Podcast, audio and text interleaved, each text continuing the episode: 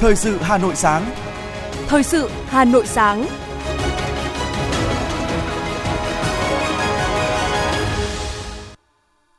Hồng Hạnh và Ngọc Bách xin được đồng hành cùng quý thính giả trong 30 phút của chương trình Thời sự sáng ngày hôm nay, thứ ba ngày 20 tháng 12 năm 2022. Chương trình có những nội dung chính sau đây.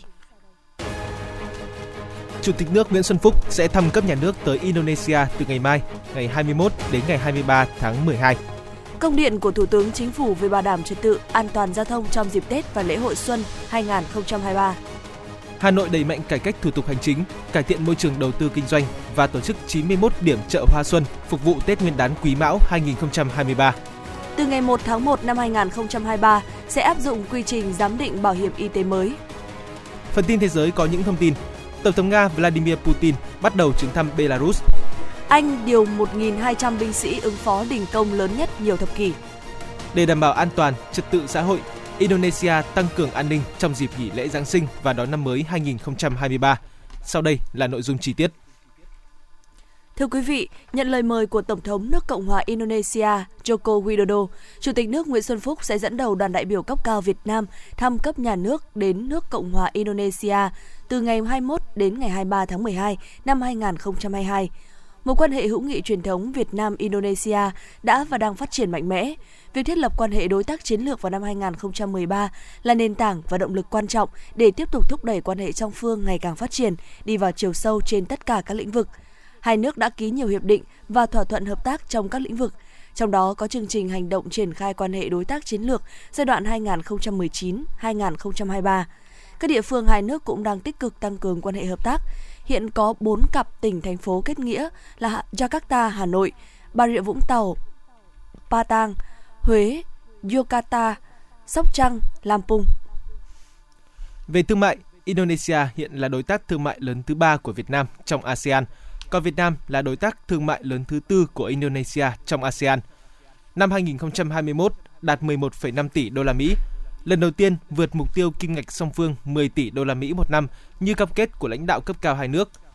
10 tháng đầu năm 2022, kim ngạch đạt 11,6 tỷ đô la Mỹ. Về đầu tư, tính đến tháng 9 năm 2022, Indonesia tiếp tục đứng thứ 5 trong ASEAN và thứ 29 trên 141 quốc gia đầu tư vào Việt Nam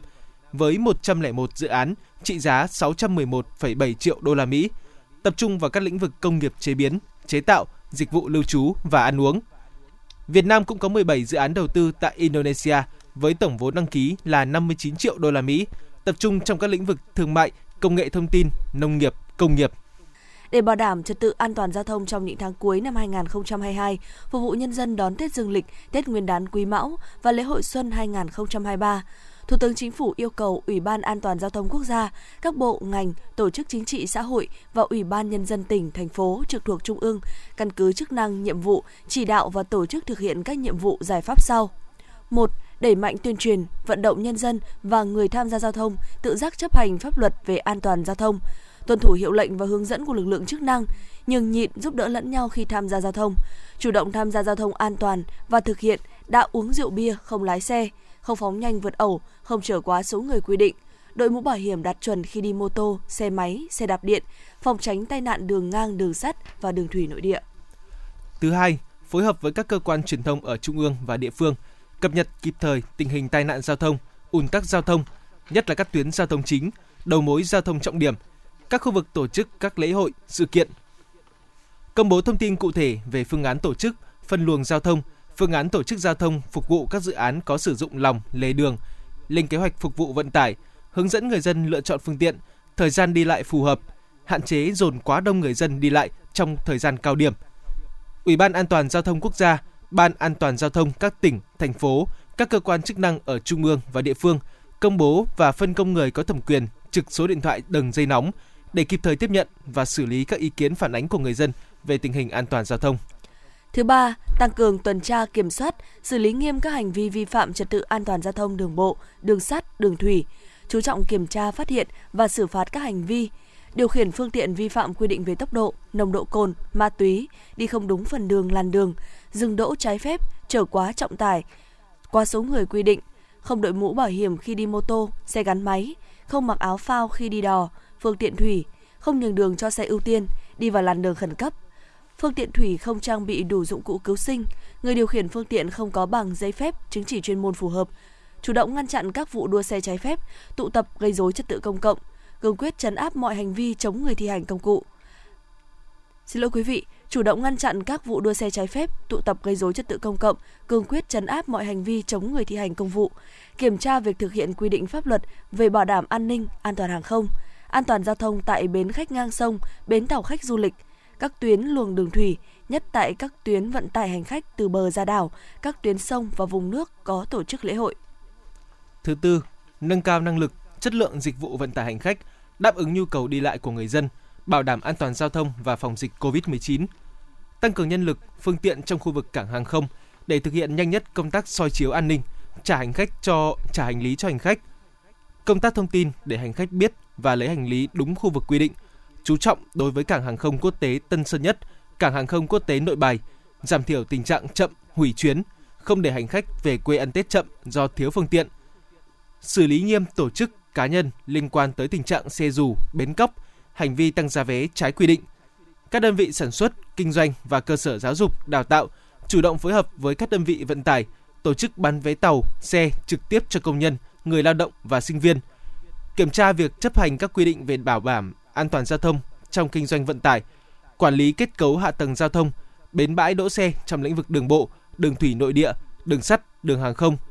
khai thác, sử dụng dữ liệu từ thiết bị giám sát hành trình của xe ô tô để kiểm tra, xử lý đối với các trường hợp vi phạm là người lái xe, chủ xe ô tô chở khách, ô tô chở hàng hóa.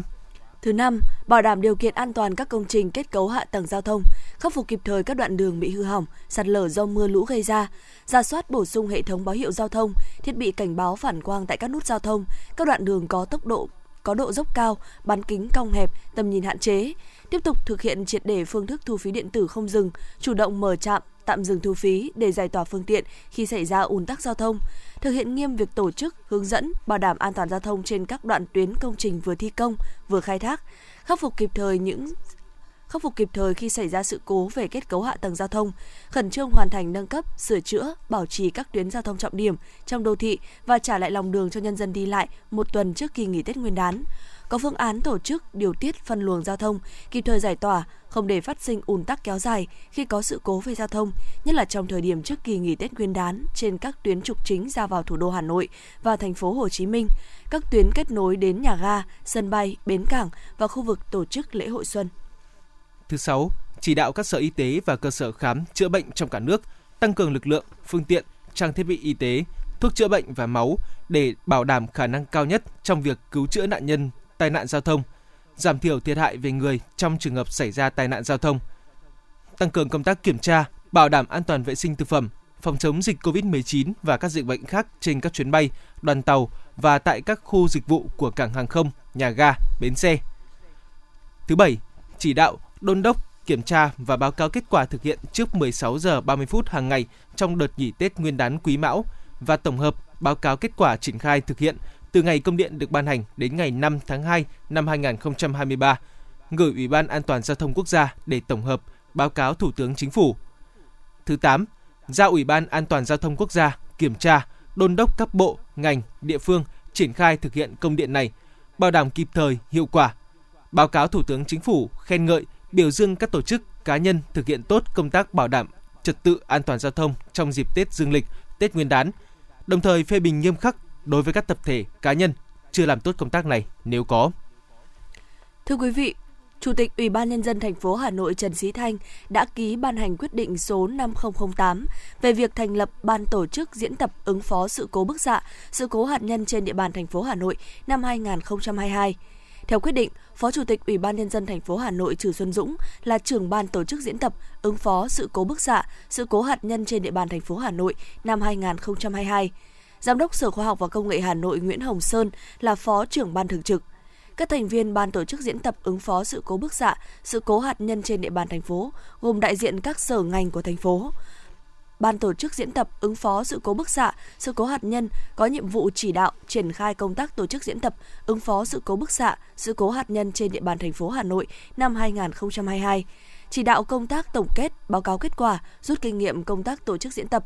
Trưởng ban, phó trưởng ban thường trực được sử dụng con dấu của cơ quan công tác để điều hành các hoạt động của ban tổ chức, ban tổ chức hoạt động theo chế độ kiêm nghiệm và tự giải thể sau khi hoàn thành nhiệm vụ. Thưa quý vị và các bạn, nhằm hỗ trợ người dân tiếp cận với các dịch vụ hành chính công, từng bước xây dựng công dân số,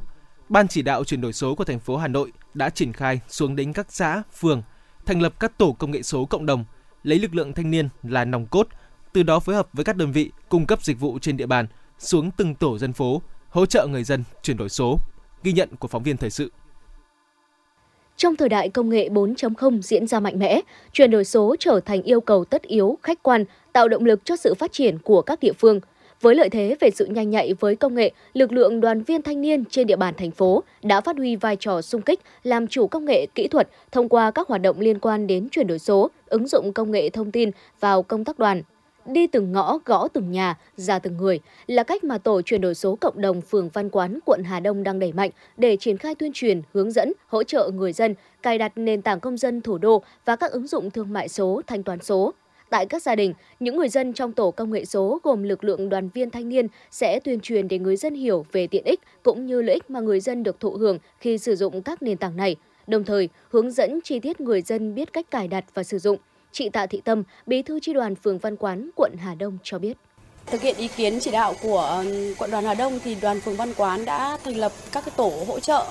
ờ, chuyển đổi số cộng đồng tại ờ, các khu dân cư do chính các bạn bí thư tri đoàn sẽ làm tổ trưởng. Ờ, và tại đây thì các bạn với tinh thần thanh niên sung kích thì các bạn sẽ trực tiếp hỗ trợ đến từng hộ gia đình cũng như là thành lập nhóm Zalo để cho người dân có thể quét mã vào nhóm để các bạn có thể trực tiếp hỗ trợ 24 trên 24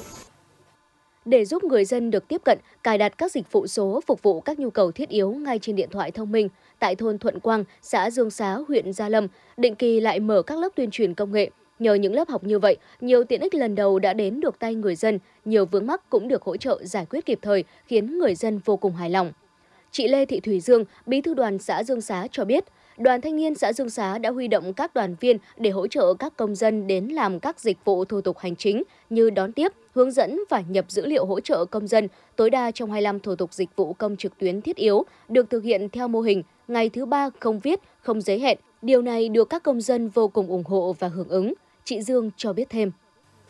Ờ, trước khi ra quân ý, thì ờ, chúng tôi cũng đã tổ chức tập huấn ờ, cho các bạn đoàn viên thanh niên về những kỹ năng cơ bản uh, cũng đã phối hợp phối hợp với cả ban chỉ đạo của xã cũng như là các tổ công nghệ số cộng đồng là cũng, uh, hướng dẫn hướng dẫn trước để cho các bạn nắm được các cái nội dung đó. Và um, bên cạnh đó thì cũng ờ, đồng hành cùng với cả uh, thôn và xã trong uh, việc uh, uh, thực hiện uh, mô hình uh, thôn thông minh còn tại Phú Thượng, quận Tây Hồ, mô hình thanh niên đồng hành hỗ trợ cùng người dân trong việc thực hiện các dịch vụ công trực tuyến được đoàn thanh niên phường Phú Thượng thực hiện vào sáng thứ hai và thứ bảy hàng tuần. Mỗi ca có từ 3 đến 4 tình nguyện viên, đặc biệt ở chỗ, nhóm bạn này còn mã hóa các thủ tục hành chính thành mã QR code. Chỉ cần một thao tác quét mã là người dân thực hiện được giản. Anh Hoàng Đức Lập, bí thư đoàn thanh niên phường Phú Thượng, quận Tây Hồ cho biết. Đoàn thanh niên phường cũng nghĩ ra một cái uh Ờ, phương thức ờ, để truy cập nhanh hơn, đó là bằng các cái mã QR dán tại các ờ, dán tại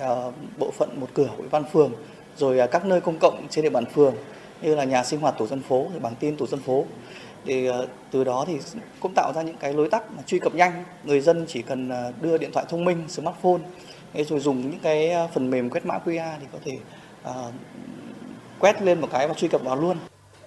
các tổ đội thực hiện tuyên truyền, hỗ trợ chuyển đổi số cộng đồng như ở Hà Đông, Tây Hồ, Gia Lâm được coi là một cánh tay nối dài của Ủy ban Quốc gia về chuyển đổi số và tại địa phương là cánh tay nối dài của chính quyền để thực hiện các nhiệm vụ chuyển đổi số của quốc gia. Tổ chuyển đổi số có nhiệm vụ tuyên truyền và thúc đẩy quá trình thực hiện chuyển đổi số, đưa người dân lên môi trường số và động viên người dân sử dụng nền tảng số, công nghệ số, qua đó thúc đẩy thực hiện chính quyền số mạnh mẽ. Chị Nguyễn Thị Hà, Phó Bí thư quận đoàn Hà Đông cho biết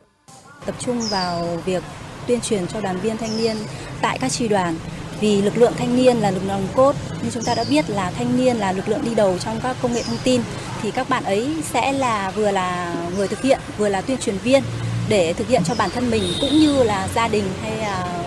những người trong gia đình và mục tiêu hướng tới đấy của quận đoàn là cũng chỉ cần sử dụng là mỗi một gia đình có các bạn trẻ uh, hiểu biết về công nghệ thông tin sử dụng các công nghệ để thực hiện các uh, dịch vụ công trực tuyến cũng như các thao tác ờ, để chuyển đổi số. Thời gian tới, Bộ Thông tin và Truyền thông sẽ phối hợp chặt chẽ với các địa phương tiếp tục đôn đốc khẩn trương thành lập tổ công nghệ số cộng đồng, đồng thời tăng cường phối hợp chặt chẽ với Trung tâm Phát triển Khoa học và Công nghệ Tài năng trẻ của Đoàn viên Thanh niên Cộng sản Hồ Chí Minh. Để công tác này đạt hiệu quả, các đơn vị sẽ tiếp tục tổ chức bồi dưỡng tập huấn kiến thức kỹ năng cho thành viên tổ công nghệ số cộng đồng và đội ngũ cán bộ đoàn của các phường, xã, tiến hành xây dựng tài liệu hướng dẫn đến các thành viên tổ chuyển đổi số cộng đồng, triển khai các nền tảng số quốc gia đang được triển khai phục vụ người dân.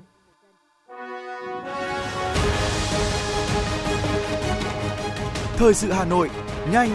chính xác, tương tác cao. Thời sự Hà Nội, nhanh, chính xác, tương tác cao.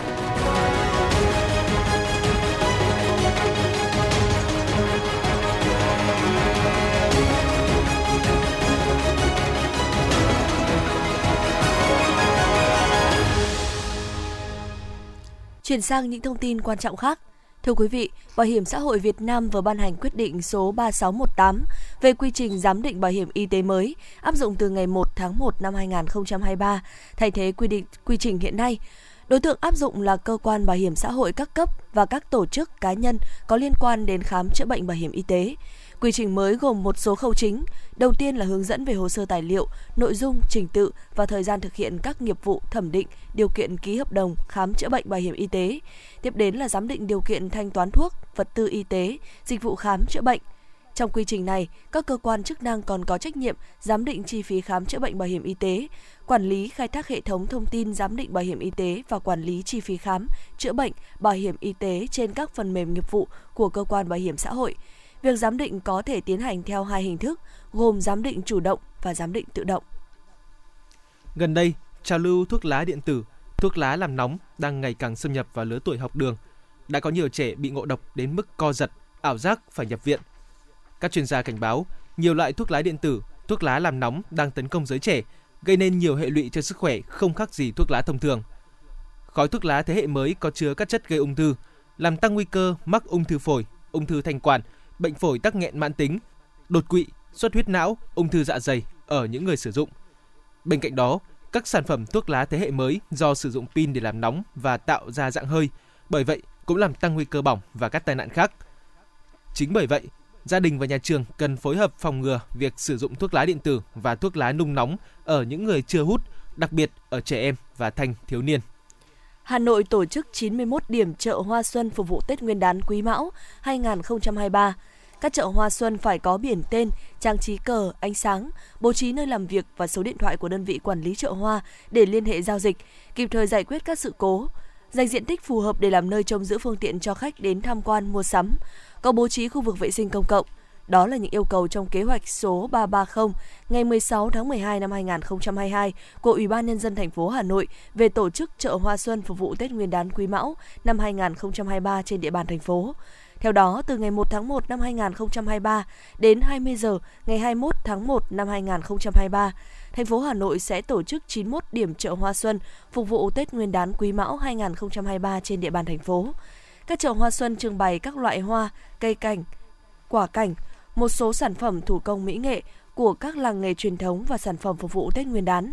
Qua đó phục vụ nhu cầu mua sắm, tham quan, giải trí của nhân dân thủ đô và khách du lịch trong dịp Tết Nguyên đán Quý Mão 2023 trên địa bàn thành phố.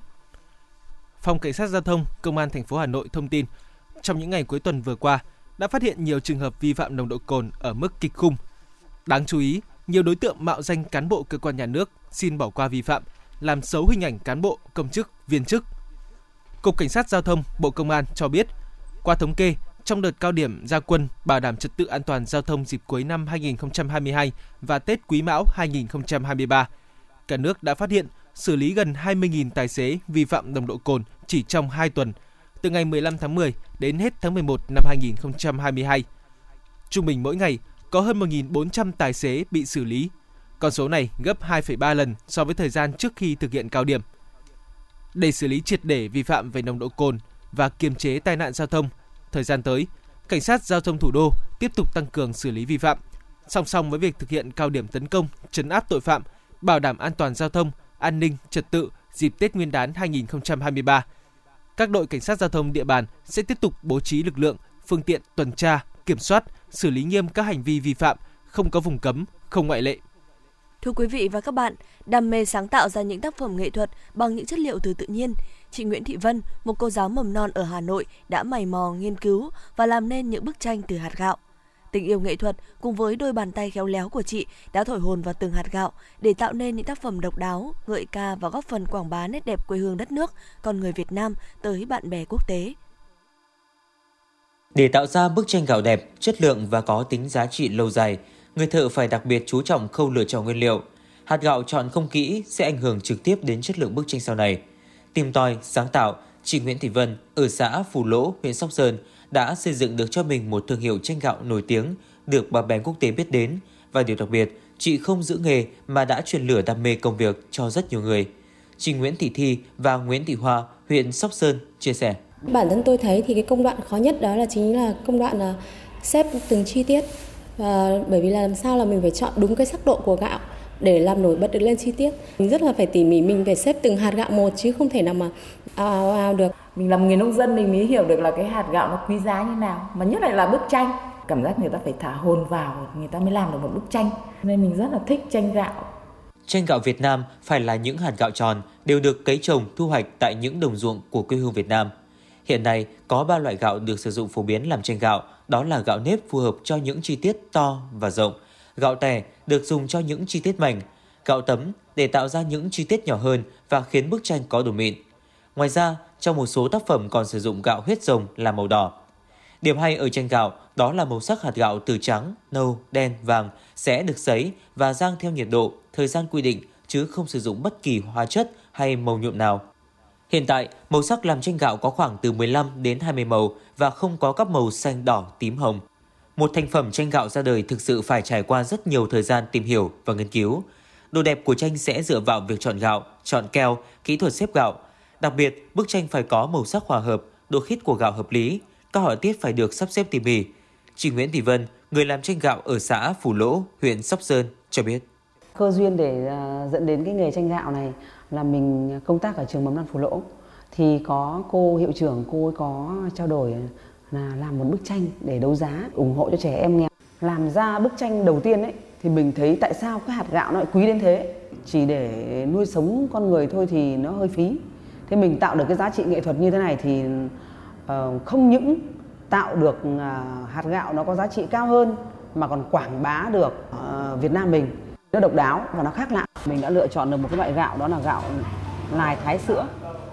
Gạo này hạt gạo nó có cái đặc điểm nó có cái ưu điểm là nó thứ nhất là nó đều hạt chắc hạt và có độ bóng khi rang lên thì nó sẽ tạo được các cái màu sắc rất là đẹp bức tranh ban đầu thì mình chỉ được khoảng tầm khoảng 17 18 màu thôi nhưng mà sau khi trong quá trình à, làm ấy thì mình à, cứ nghiên cứu dần dần thì là rang đến bây giờ là 42 màu một quy trình làm tranh gạo phải tuân thủ theo các bước cơ bản dưới đây. Bước 1, rang gạo từ 30 đến 120 phút. Bước 2, vẽ phác thảo tranh trên gỗ. Bước 3, xếp từng hạt gạo lên tranh. Bước 4, gắn lại keo, xử lý muối bọt. Sau khi hoàn thành các chi tiết chính, người thợ sẽ sử dụng keo để gắn kết các hạt gạo lại với ván tranh một cách chắc chắn. Bước 5, phơi tranh. Bước 6, đóng tranh vào khung. Có thể thấy phải trải qua khá nhiều bước để mang đến một bức tranh gạo đẹp và tinh tế. Đối với những bức tranh to có họa tiết phức tạp, đòi hỏi tay nghề thực hiện cao thì cần thời gian từ 7 đến 10 ngày. Một bức tranh gạo khi thực hiện cần sự cẩn thận, tỉ mỉ, khéo léo và đảm bảo độ chính xác từ khâu rang hạt đến khâu sắp xếp hạt gạo vào bức tranh. Điều quan trọng là phải biết đặt hạt gạo và điều chỉnh đúng vị trí, đúng nội dung. Để tạo nên một tác phẩm nghệ thuật tranh từ gạo là điều không hề dễ dàng.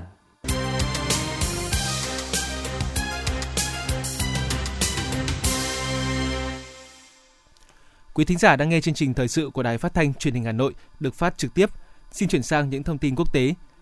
Ngày 19 tháng 12, Tổng thống Nga Vladimir Putin đã bắt đầu chuyến thăm và làm việc tại Minsk, Belarus. Trong khuôn khổ chuyến thăm, nhà lãnh đạo Nga sẽ có cuộc hội đàm với người đồng cấp Belarus Alexander Lukashenko. Theo dự kiến, hai bên sẽ thảo luận chi tiết về toàn bộ các vấn đề cấp bách nhất của quá trình hội nhập Nga-Belarus, tiến hành hội đàm ở diện hẹp với sự tham dự của các bộ trưởng quốc phòng.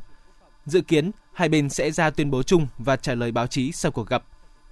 Tổng thống Philippines Ferdinand Marcos vừa chấp thuận khuyến nghị của Bộ Kinh tế nước này về việc kéo dài mức thuế thấp đối với gạo và các mặt hàng lương thực khác đến cuối năm sau. Đây là một phần trong nỗ lực chống lạm phát tại Philippines. Với chính sách này, giới chức Philippines hy vọng sẽ tăng nguồn cung lương thực trong nước trong bối cảnh lạm phát đang ở mức 8%, cao nhất trong 14 năm qua.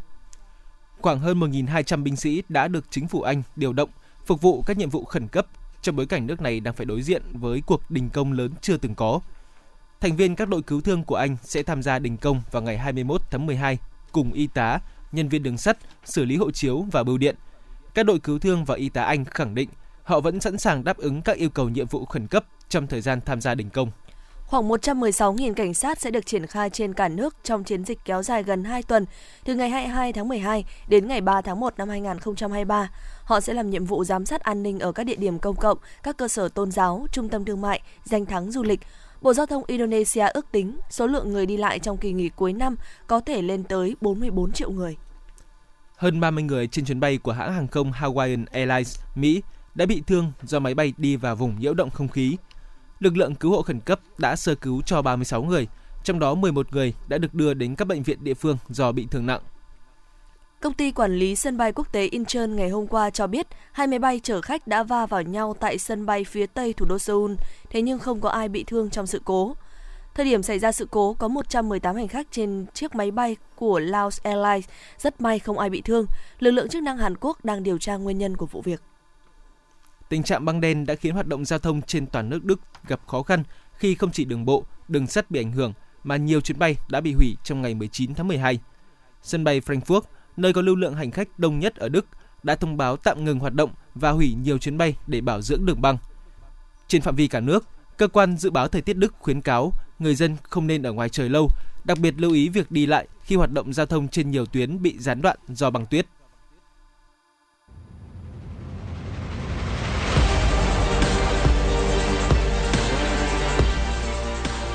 Bản tin thể thao. Bản tin thể thao.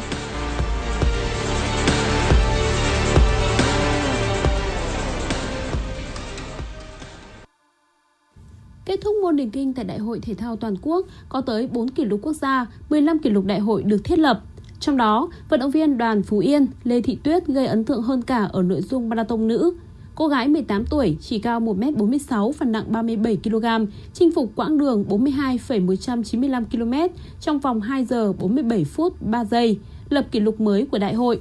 Kỷ lục cũ là 2 giờ 48 phút do vận động viên đoàn Quảng Ngãi Phạm Thị Bình lập vào năm 2014. Trước đó, Lê Thị Tuyết cũng giành huy chương đồng nội dung 10.000m nữ.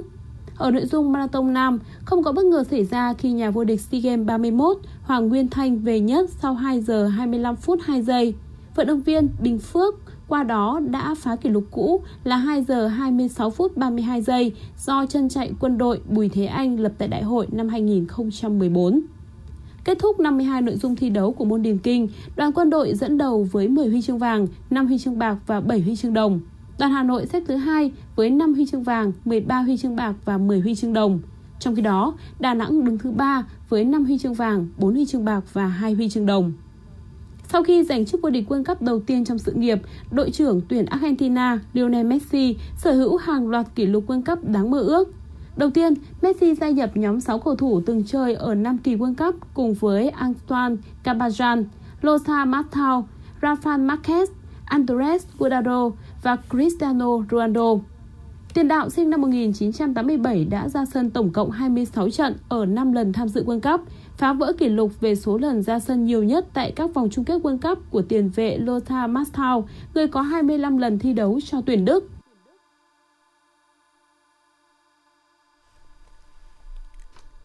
Tin không khí lạnh tăng cường và rét của thành phố Hà Nội. Thưa quý vị, hiện nay bộ phận không khí lạnh đã báo đang di chuyển xuống phía Nam, dự báo diễn biến không khí lạnh trong 24 giờ đến 48 giờ tới.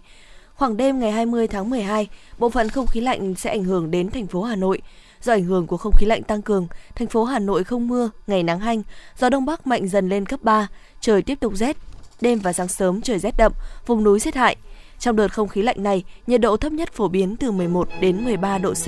vùng núi từ 10 đến 12 độ C. Từ ngày mai 21 đến 23 tháng 12, trời tiếp tục rét, đêm và sáng sớm rét đậm, vùng núi rét hại. Do nhiệt độ xuống thấp, người dân cần mặc đủ ấm để phòng các bệnh về đường hô hấp, che chắn và tránh rét cho cây trồng vật nuôi. Quý vị và các bạn vừa nghe chương trình thời sự của Đài Phát thanh Truyền hình Hà Nội. Chỉ đạo nội dung Nguyễn Kim Khiêm, chỉ đạo sản xuất Nguyễn Tiến Dũng, tổ chức sản xuất Trà My, Chương trình do biên tập viên Thủy Chi, phát thanh viên Hồng Hạnh, Ngọc Bách và kỹ thuật viên Duy Anh thực hiện. Hẹn gặp lại quý vị trong chương trình thời sự 11 giờ trưa nay.